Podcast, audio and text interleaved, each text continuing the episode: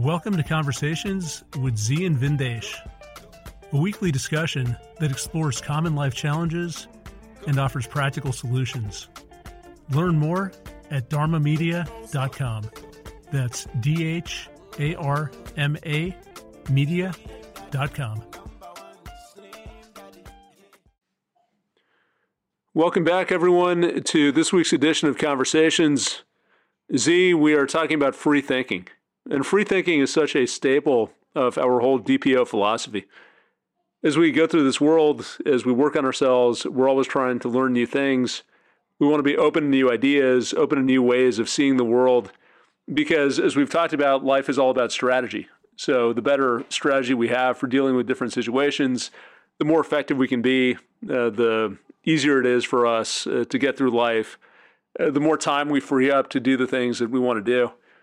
So we always want to approach life with that open mind and consider different points of view. That doesn't mean that we have to be swayed, but we at least need to be open to it. And as we go through time, we refine the way that we think. I look at the way that I think about a lot of things, it's changed pretty significantly. And I also don't hold on to ideas as tightly as I once did. Or maybe I hold on to them while that's the best idea, but I'm always looking for ways to refine uh, that point of view and if something better comes along, I'm happy to say, okay, forget about the old way. Let's go to something that works better. And so the advantage of doing that, as we just talked about, is you can be more effective at life. But two, you can be less anxious because a lot of times when we're not open to new ideas, we're fighting against what we see right in front of our face. So there's reality, and our ideas about life conflict with reality, but we're not willing to let go of them because they form our identity. So it's part of our ego. And because of that, there's this conflict between what we believe and what we see and what we know at some level to be true. Uh, so the visceral experience versus the intellectual experience. And that just creates a lot of anxiety, tension, anger. It leads to people fighting. It leads to people feeling like they're being attacked personally just because someone's got a different point of view. And it, it creates a lot of problems. So we want to avoid all of that. We want to be in this free thinking, fluid mindset. But the way that we're going to start up and open this conversation is a little bit different. And we're going to talk about some of the challenges of being a free thinker. So it's interesting to me, Zi, because free thought has has always been under attack. I mean, there's always someone who's threatened by new ideas about the world, even if those ideas are correct, uh, because it undermines your power, it undermines your understanding of yourself. Uh, maybe your idea of the world gives you a certain amount of control, and if something new comes along, then you have to give up that control. So we can go as far back as Galileo and his view of the solar system. He was shut down back in the day.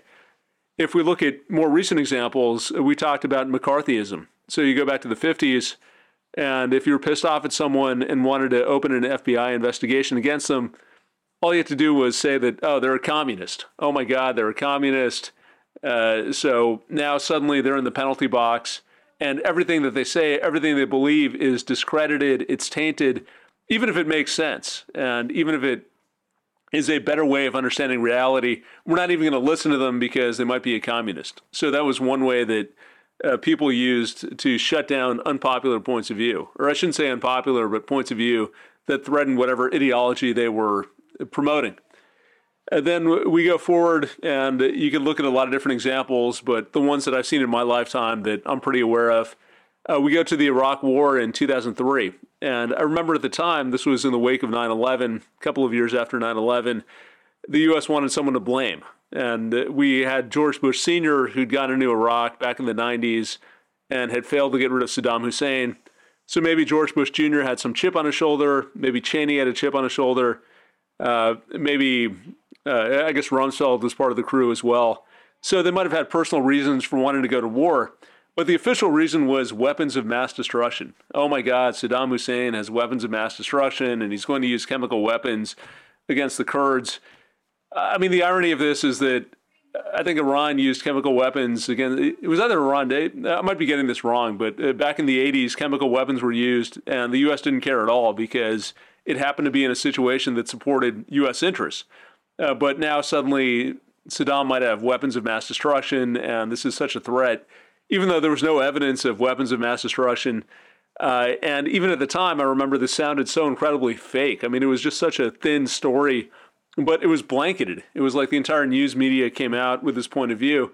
and anyone who opposed it was called a was called unpatriotic. Oh, you're sympathizing with the terrorists. You, you must love Osama bin Laden. You must love Muslims. You must want to break, bring down the the United States of America. And so all dissent was shut down, and we go in and we wage this war. It costs a trillion dollars. It costs hundreds of thousands of civilian lives. Puts an entire region in complete chaos. Uh, led to the rise of ISIS. Um, but it all occurred because we collectively weren't willing to listen to other points of view. And if we fast forward from there and look at what's happened just in the last four or five years, even less than that, I guess the last two or three years, it's almost like this cancel culture or this this attempt to shut down dissent has reached entirely new levels. Uh, we see this in the culture wars. We see this in college campuses where certain professors are fired because they express unpopular points of view. Uh, we saw this during COVID. So, as we talked about, there was pushback from some people about vaccines, uh, whether the speed at which vaccines were approved uh, raised some red flags, whether vaccines had long term side effects. Even if you think they didn't, how would you know? Because they've only been around for a year and it's a new technology that, that, that hasn't been rolled out in the past. But all this was, was shut down. So, dissent was shut down people were losing their social media accounts for even raising the question. And now, a couple of years later, a lot of what people were concerned about is being openly discussed, but it's too late because we've all gone through vaccinations. Uh, then you look at the Ukraine war, and again, it's the same drive. We have to support Ukraine at all costs. Russia is evil.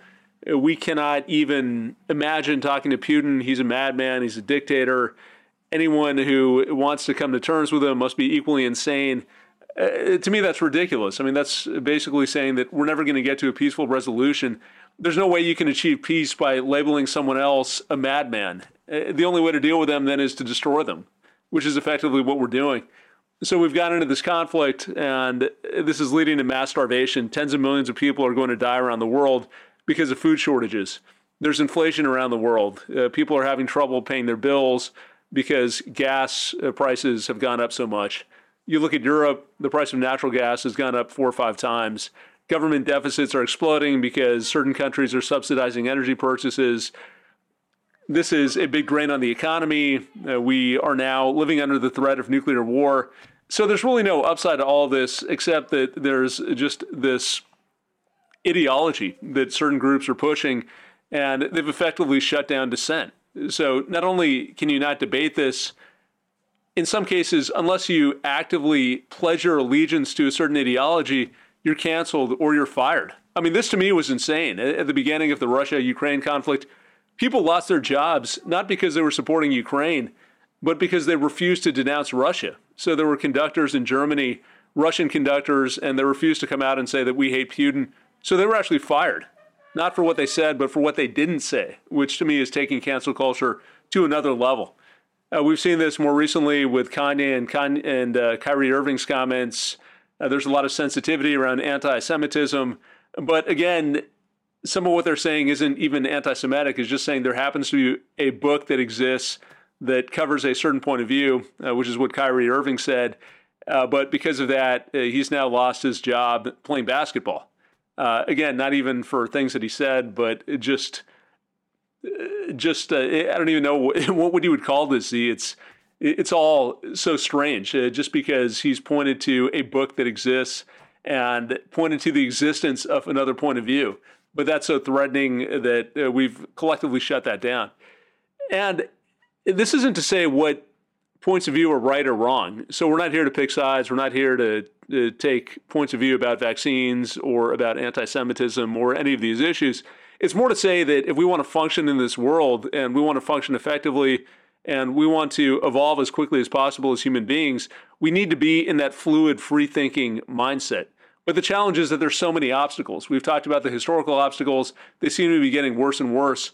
So today's discussion, we're going to talk a bit about what those challenges are how we navigate those challenges, and how, how we can really maintain that mindset of free thinking and how that's going to benefit us. So it's a lot to cover. But Zi, maybe you can kick us off and just talk about why it, it becomes so difficult. I mean, why is it so hard to be a free thinker? Why is that so threatening? Well, it's kind of obvious, Vin, and we look at the recent history of humanity, and you are rewarded in a sense, there's a sense that you're rewarded for going along. People used to always say, just go along with it. Just go along with this and you'll get by. Or just fall in, or maybe don't be noticed. Just get in the middle of the herd and everything will work out in your life. You won't have real exciting days, but you won't have real difficult days. So you're really uh, building your whole life based on the a low baseline. I just don't want anything that's troubling to go on in my life. So either overtly or um, subtly, we get these hints and messages from people in our lives. And for the sake of, let's say, you're a corporatist or you're uh, some sort of person that needs mass labor, or your government, something like that, you don't want a lot of free thinking people around. Especially, like, say, you're in the military, you're in, you're in some sort of institutional setting. You don't want free thinkers questioning you, uh, questioning the morality or whatever you're doing.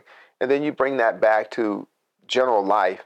And we, we want a lot of minion. We want a lot of these kinds of non thinkers so that we can, those that think, can build their plan. They can manipulate the non thinkers and achieve whatever goals they have.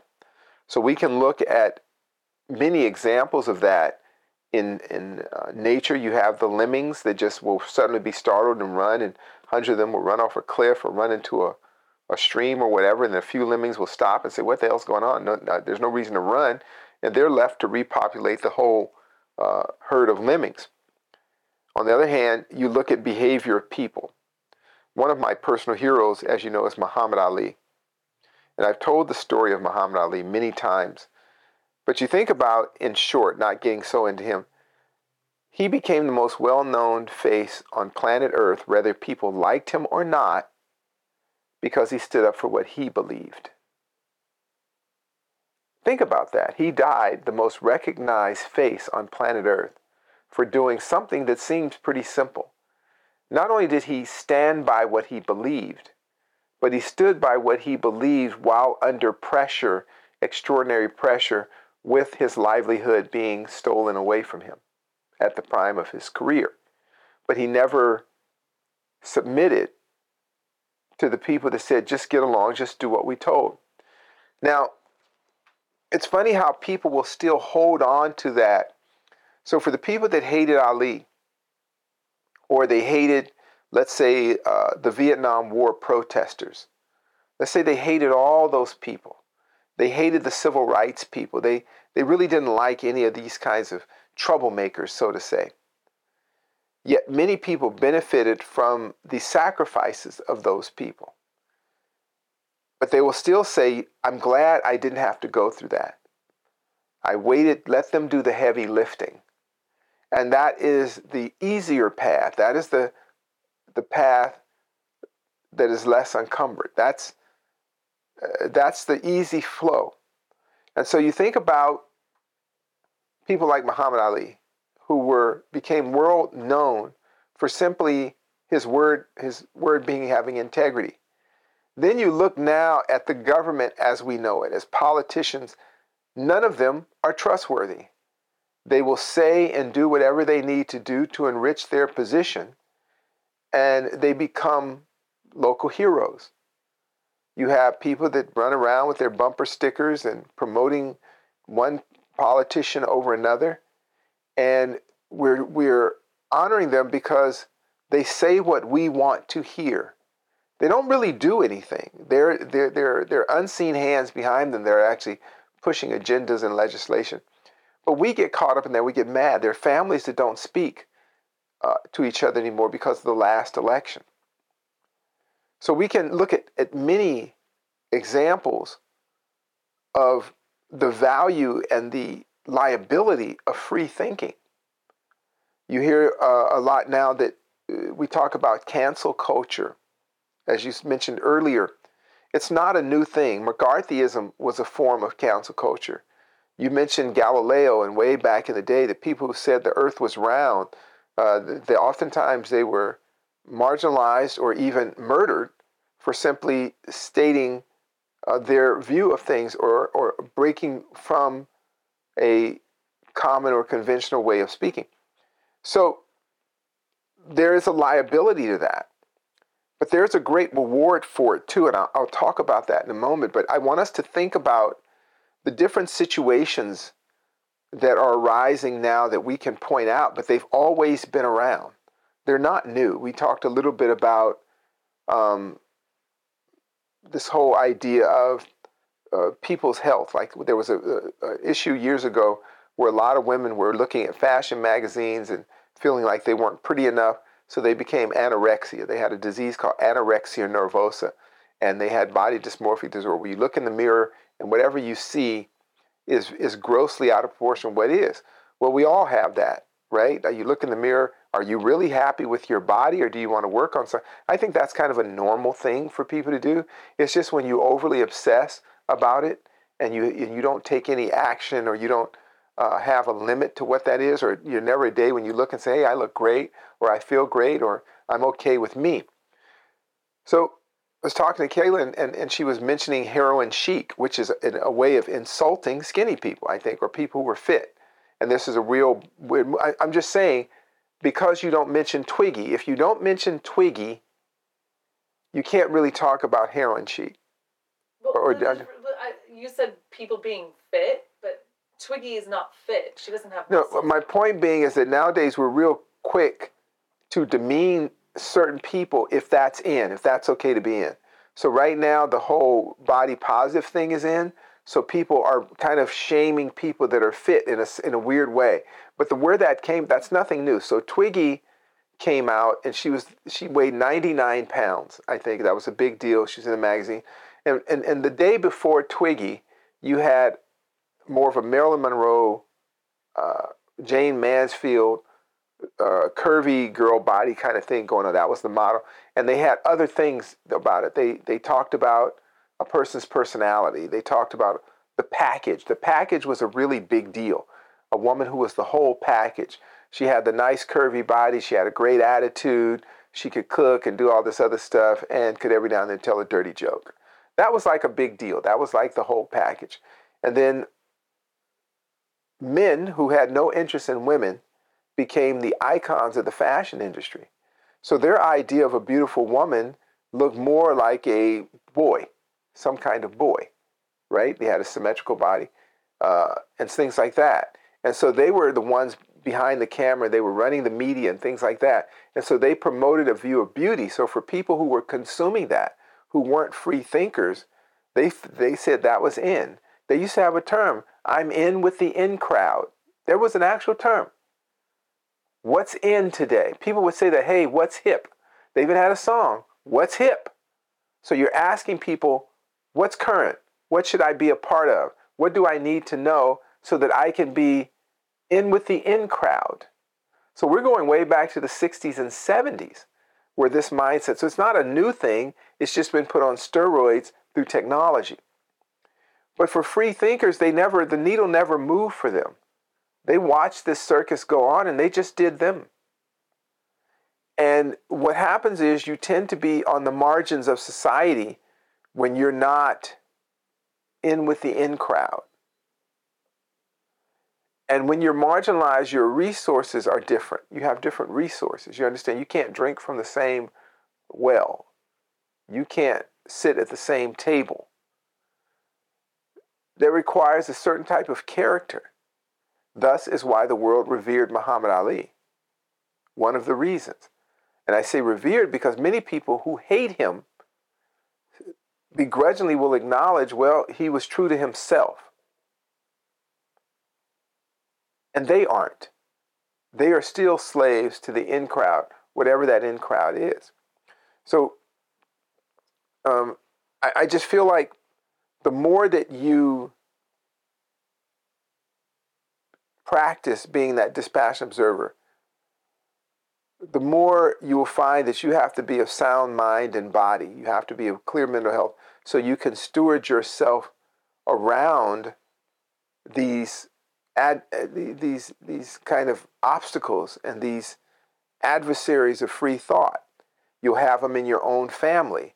I really, uh, we were saying earlier, I really avoid uh, religious discussions with people. I can tell. I'll have clients or somebody starts talking and they'll say certain things in a certain way, and you'll know, okay, I need to diffuse this conversation in order to continue to have human commerce with this person. So when they said, "Oh, this is my Lord and Savior," you know, I'm the chosen, uh, Muhammad is the only way, whatever it is they're saying, you kind of okay. Let's see how we can start steering our boat away from that rocky shore, right? You know what I'm saying, Caleb? And if you don't, you'll find yourself in conflict. And in conflict, you find yourself making enemies, spending a lot of energy dealing with rejection, with anger. It's not good for your health. It's better that you learn to navigate around these people, meet them where you can, get distance where you can't. so you find that everybody knows the religious one. Then you have the politics of the day. I know, and I've said to you that not some, but all politicians score high on the scale of sociopath and psychopath. So you have a lunatic and a, and, a crazy person. This is what you're voting for. It's not Democrat or Republican. A lunatic and an insane person, or an idiot, a moron, and an imbecile. These are your choices. And if you get caught up in that, you become like the very thing that you don't want to be. So I say you have to opt out of that. You can't be waving flags for these different people. They're not what they think. They will all leave their office wealthier. They will all leave society suffering. They will all leave you angry and bitter and disappointed. If one side wins, the other side loses. So the whole game is is is rigged in a way that there are no real grander social benefits. Everybody loses. So if in order for me to win, you have to lose, and I have to suffer uh, for you to be happy. That's a problem itself. So we have to navigate our way away from that. I talk to people about their health on a regular basis. And they're so quick to assign health issues to genetics. Oh, it's genetics, just through a whim of fate, a moment of lust. I'm, I'm strapped to these genetics, and I'm just going. No, no, no, no. You're not. Your DNA has to be um, triggered. It has to be expressed for you to show certain benefits or or, or liabilities to your uh, parent, who your parents were. So I'm telling people, no, no. Look at things that they did that you inherited them from culturally.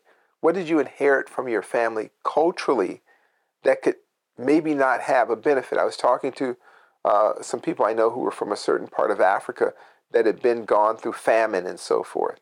So two, a generation ago, they had survived famine. So when they come and they work, they're really great workers. When they travel, uh, they, they migrate, they work their ass off. I mean, they work and produce like no one else. They do great in school, they do all that, but they, they were never told that the famine was over. So they act like people who are about to be immersed in famine. So they hustle, hustle, go, grind, grind. So they all have hypertension, high blood pressure, right? They all age relatively rapidly after their 30 birth, 30th birthday, and they encounter tremendous health issues. So I was discussing with them. I said, you know, we're free now. You're not in the famine anymore. And I tell them the thing that I tell everybody: doing something and doing nothing is equally important. And one of the family members who was very uh, brilliant, intelligent, she closed her eyes and she thought about it and she said that you're absolutely right. We have no mechanism for rest and relaxation. We move the same way we moved 30 years ago during the famine, constantly looking for a meal, constantly fighting to make it through the day, constantly burying the dead. So these features of their lifestyle benefited them then in crises, but it has it's killing them now. But in order to say that, you have to move through pride, um, kind of patriotism, uh, tribalism. You have to deal with all those kinds of things that would prevent you from being an observer of what you're doing, to be have even a healthy critique of what you're doing. And so what we we know that when we start to think for ourselves, it's often a lonely place. And it will take a very hardy soul to deal with the loneliness. So you want to build yourself up to a greater tolerance. Know when to cut off inconsequential dogma or nonsensical conversations with people and trying to make sense of them.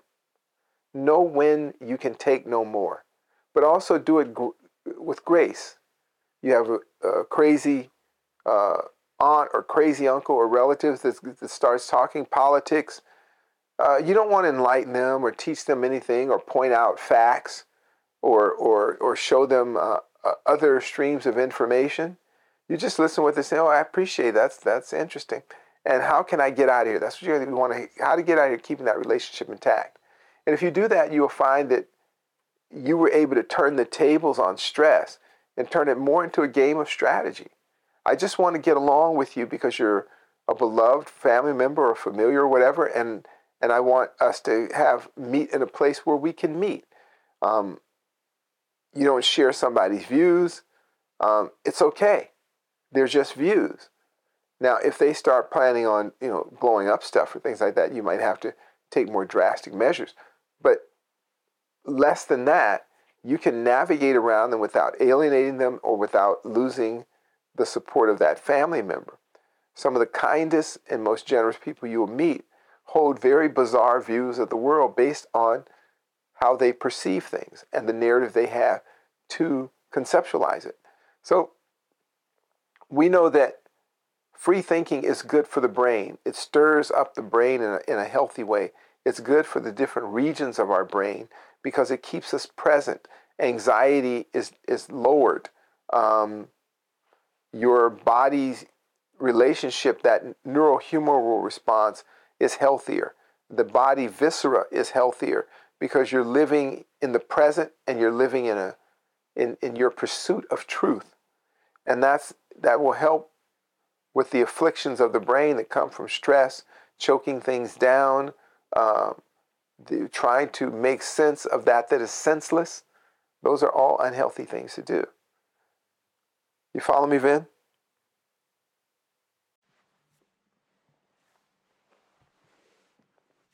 Yeah, it's funny hearing this conversation. Uh, I think you're right about the health benefits. Uh, those are obvious. It, maybe they're not so obvious, and we can go into those a little bit more. But I wanted to start off and just talk about the challenges of free thinking. Some of them are really subtle. And uh, one, for example, you mentioned lemmings uh, when you started uh, talking about herding behavior and group behavior.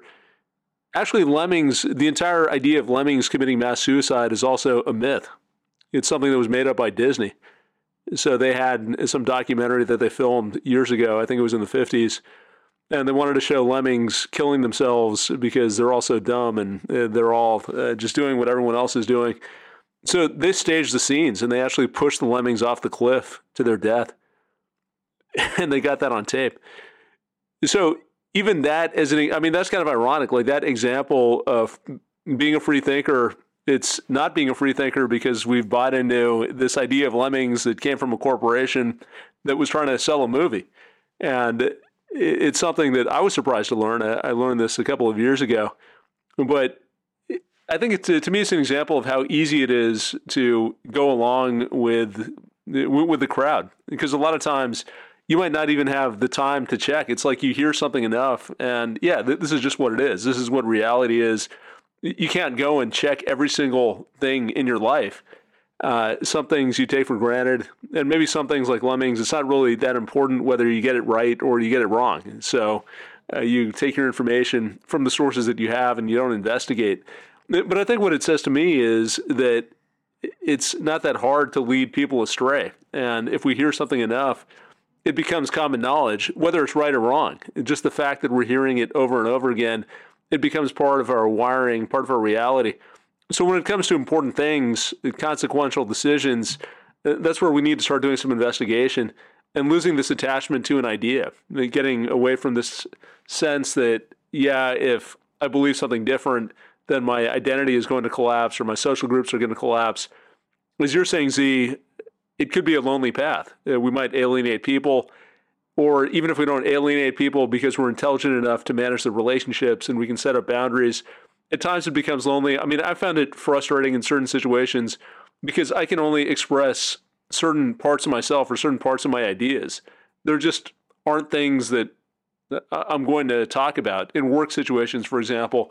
Uh, but at times it's a little bit depressing. It's like, how deep of a relationship can you have? There's part of me which aches to have that connection to be open, but you can't because it's just going to lead to conflict and it's going to blow up in your face. So that's something that I think is important to understand and manage getting into this whole uh, free thinking mindset. The other thing that that comes to mind when you talk about free thinking is that it's a bit of a balance, and it's almost two contradictory things or, or two opposing ideas that we have to keep in mind. And I want your thoughts on the best way to go about this.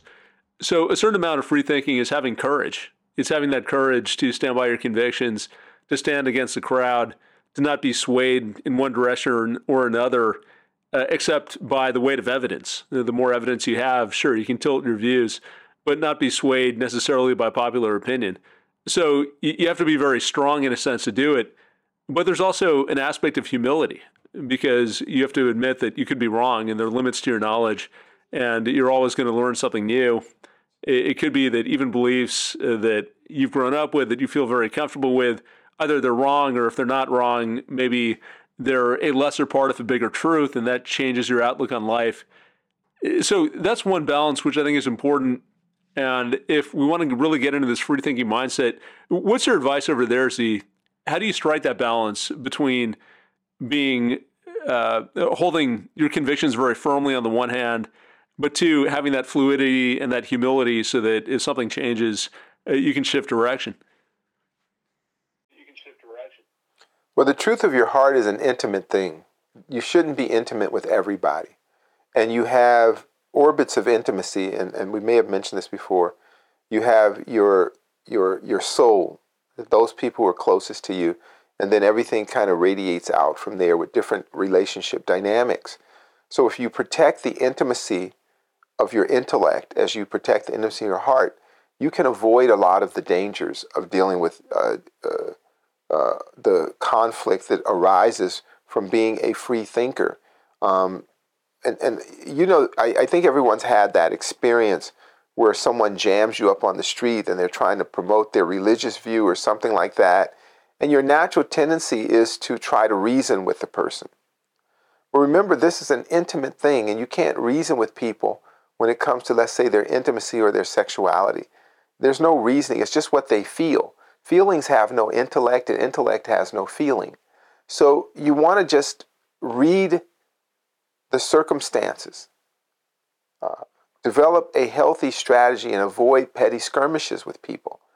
Um, you see, there are things going on in the media. There was uh, some basketball player that got suspended or kicked off his team because he tweeted a like of an Amazon show or something like that, from what I understand. And then everybody started saying, oh, this guy is an anti Semite. And then, of course, they um, pathologized it and said that all black people have a problem with Jewish people, and on and on and on. And it's, it's just gotten this full momentum. And no one is really sitting back thinking there are no people in a position of authority that just steps back and say, you know what, the guy plays basketball, let him play ball. Uh, please, um, let's just get back to playing ball, which they do sometimes. But in this case, no. Then they have another uh, situation where, uh, of course, tandeming on to the whole Kanye West thing that's very much in the news. The guy makes music. He's an entertainer. Let me see. Did he entertain? Did he make? I mean, that's all I really want to know. I don't really want to know his opinion about astronomy or astrology. I don't want to know what he thinks about physics or, or oceanography. I just need, you know, he's good. His music is good. But if you're if you're a clear thinker you don't get caught up in all that stuff. Or, or when you hear about it, you know how to decipher through it. And what I'm learning because the moment we live in now, and there's the faceless committee, and there's trolls behind keyboards that can do all sorts of weird stuff if you're involved in the internet or whatever. If you have a anything from a Facebook to a business, they can ruin your life simply by uh, by never showing their face or being accountable for their uh, counterpoints to you, and you're not able to uh, even defend yourself. I say it's best not to tell people what you think. Uh, keep it to yourself. Meet people where you can meet them and avoid this unnecessary involvement with people you're not intimate with. When you do have those familiars and intimates that you're close to, you can be free of your heart. You can speak your mind, you can develop thought, you can offer critique, and you can accept critique. But with people that are outside of your intimate orbit or your familiar orbit, just don't tell people what you think. Don't share your thoughts. I I avoid commenting on anything on the internet. I avoid all that. You, there's no there's no upside to it. You get in an argument with somebody that never ever you'll never encounter, or if you do, they won't they won't reveal who their identity. So what? Why get worked up over that? Historically, we know that the idea of uh, mob violence has always been uh, a common theme when you get a lot of people together. You say, hey, there's a witch. Remember they said, burn witch, she's a witch. Yeah, and everybody says a witch. Now they're throwing rocks, or kids are throwing at her, rocks at her, and everything. Poor woman's not even witch. So we've always had this kind of behavior. But for the enlightened, for those of us who are trying to live well and just live a good life and have as much joy in our life as we possibly can, knowing that any moment, any minute, it can all end, we want to avoid blowing our energy out and it doesn't give you anything back. Don't argue about politics. You're not going to change anybody's mind with facts. You are not going to change anybody's minds with facts. Avoid discussions about people's personal or sexual life. It's not your business unless you live with these people. So, who cares what other people are doing? And I would say the other thing, and then you want to protect yourself from the imposition of that. I try to navigate around people who are heavily invested in politics. I try to heavy. I, I try my best to avoid interacting with people who have some sort of weird social engineering agenda, um, and realize that you can not change another person's mind by pre- presenting facts. Because people are highly emotional, emotions have no intellect. The intellect is staid and cold. It's stoic. It's dispassionate. It's weights and measures. That's what it is. It's the facts of the moment. So people who aren't comfortable with that will never be okay with those facts. So you got to let them go. At the same time, I would like for us who are opting out to strive to love the facts. I love the data. I love the understanding. I love the measure because it helps me navigate my world. It's just like if you were a traveler, would you not want the correct coordinates on your GPS? So then being going over a cliff and being in a in a pristine lake is a few points on the GPS coordinates. I want my G- GPS coordinates to be accurate. So I like facts. I like data. I like deeper understanding. So sometimes it doesn't sound the way I like it to sound, but that doesn't make it any less the facts or the data. For your own health and well being, it stabilizes our view of the world if you have no tethering in your thought processes and then they're subject to the whim of disconnected people you are not intimate with, that creates anxiety. Then you'll be forever looking for approval to a place or someone who can never really approve of you. You'll always be a slave to that. What's in today? Am I in with the in crowd? I don't really want to be part of the in crowd. I just want to be around the people that I enjoy. And I'm not longing for the company of random people. And so you see the pitfalls that, that, people get into when they're sitting around twittering and telling their information, and then they have to apologize, and then they have to. It's who wants to be a part of that? That you, you go crazy doing it. You lose your mind doing that. Don't lose your mind. You follow me, Vin?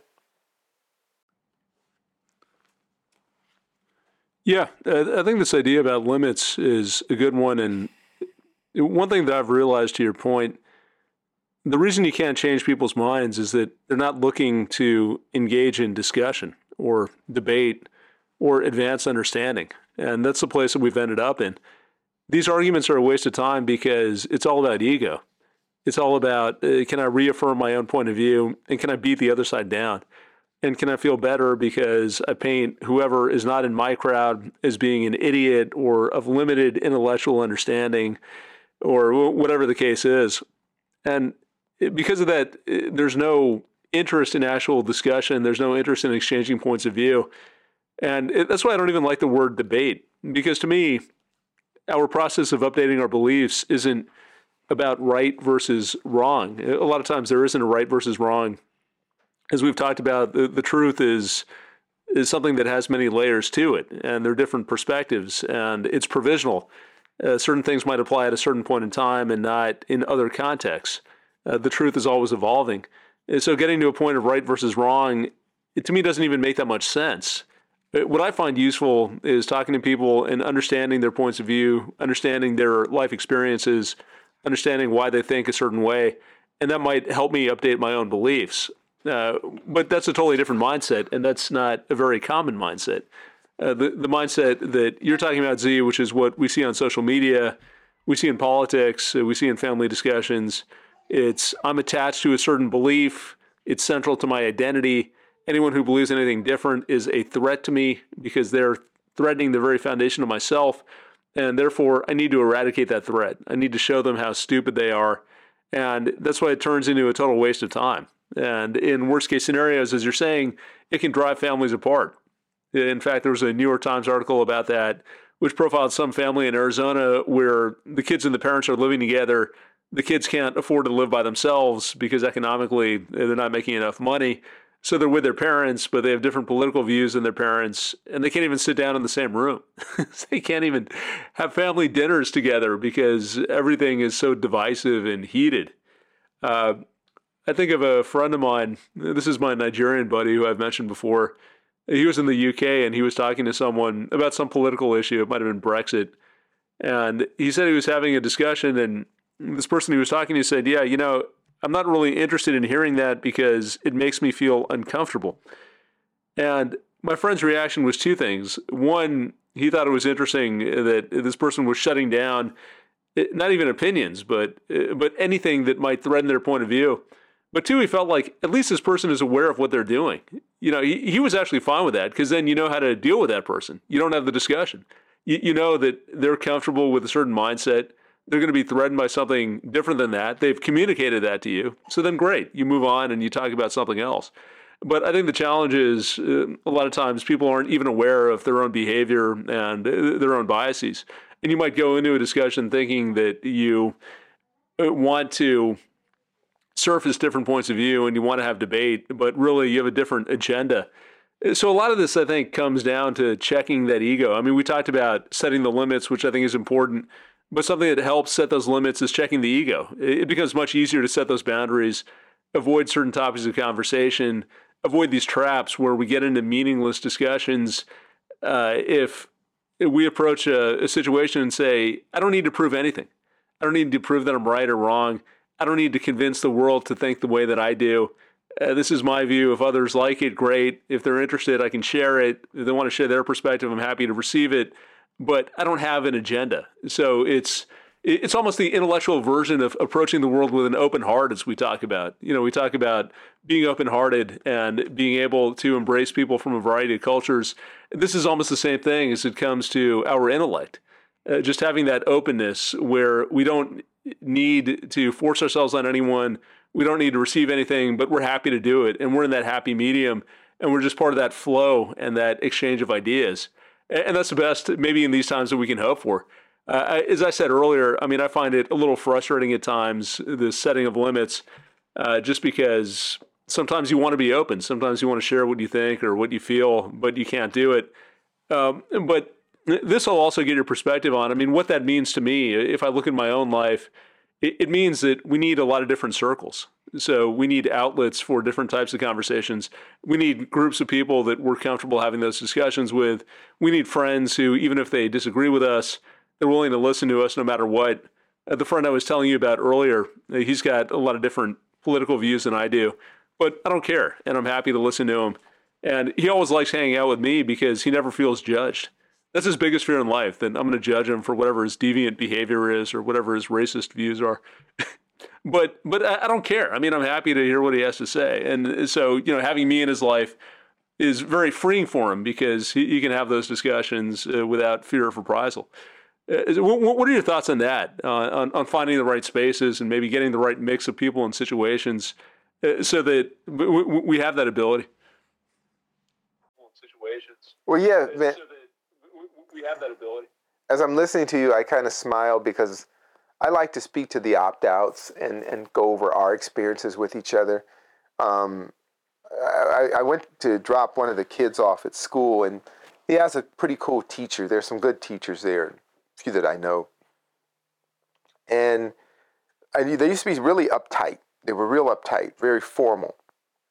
Hello, Miss So and So, da da da da, blah blah blah.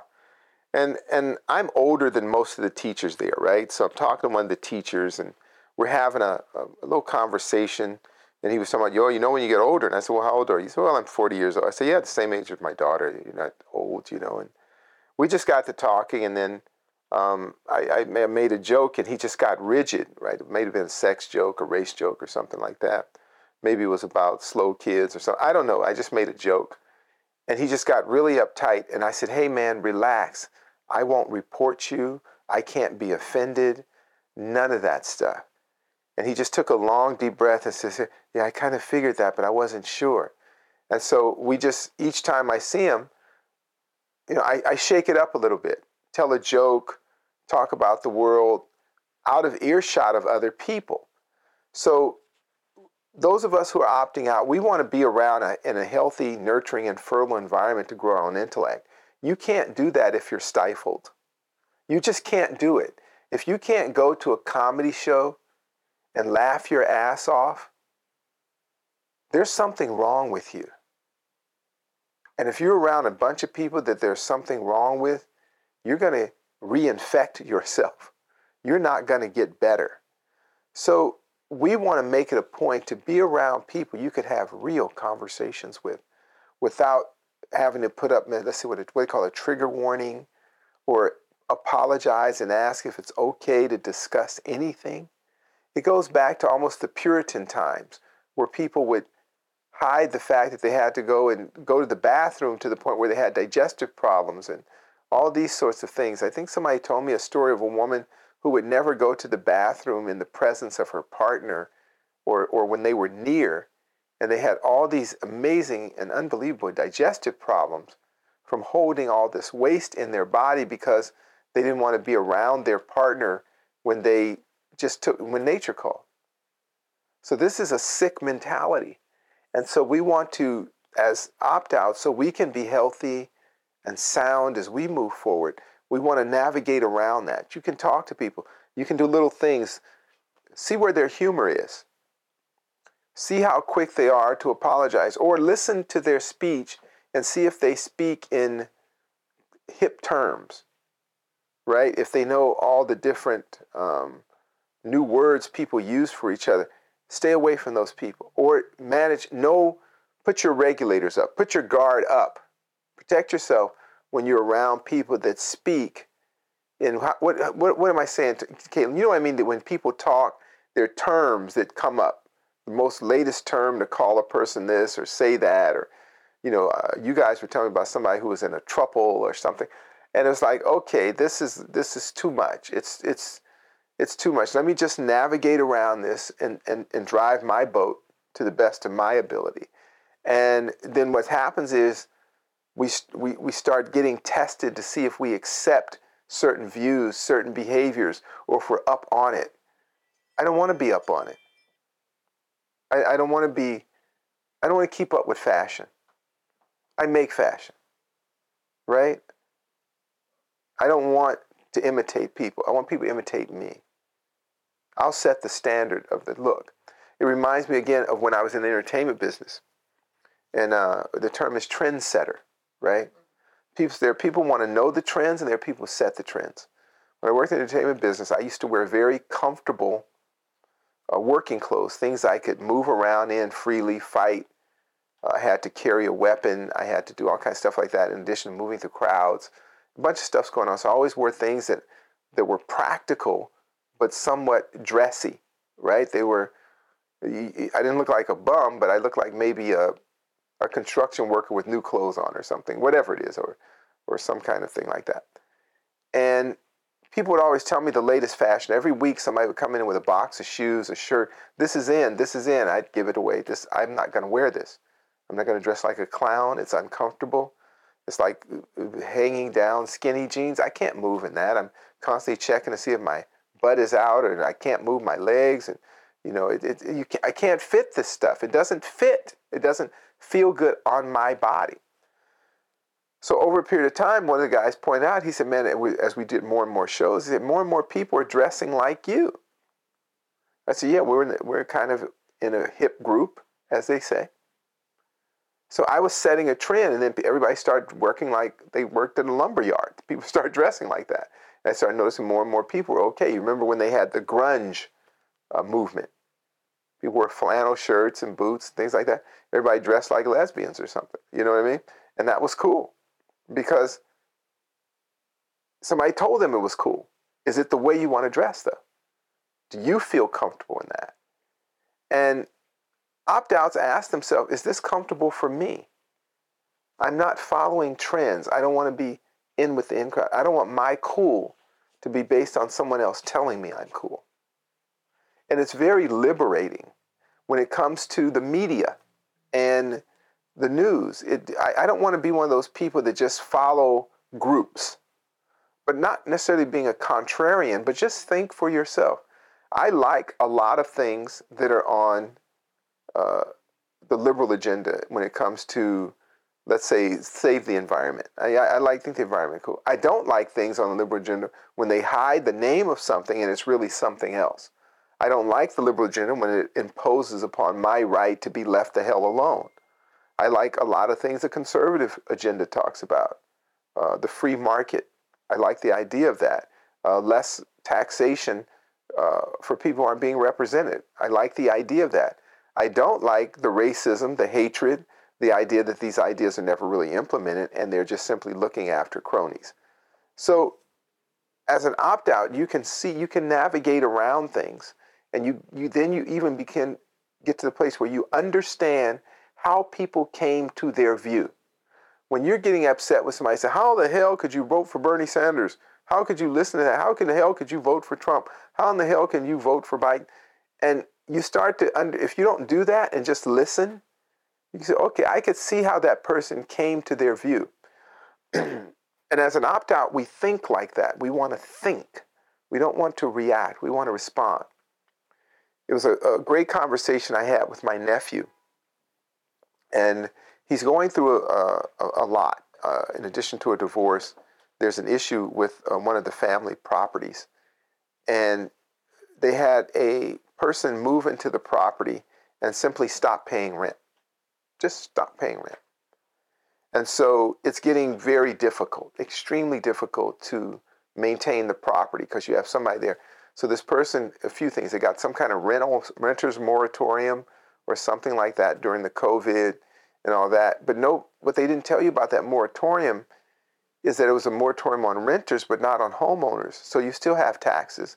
You still have to maintain that home. You still have financial liabilities to that property that no one is looking after. And he said to me, I understand why people are going more on a conservative agenda once you actually work and have stake in things you understand too why a person would have a liberal agenda. Hey, if I could just move in a place, sign a paper, never pay rent, I'd enjoy that. The problem is if I'm a property owner, that's hell on me. So it depends on where you're standing. As an opt out, we want to really look at all the features of an event and then come to our own decision, yet remaining fluid, right? And so free thinking comes with a tremendous liability, but freedom has never been free. It also comes with unbelievable opportunities because you can be like Ali.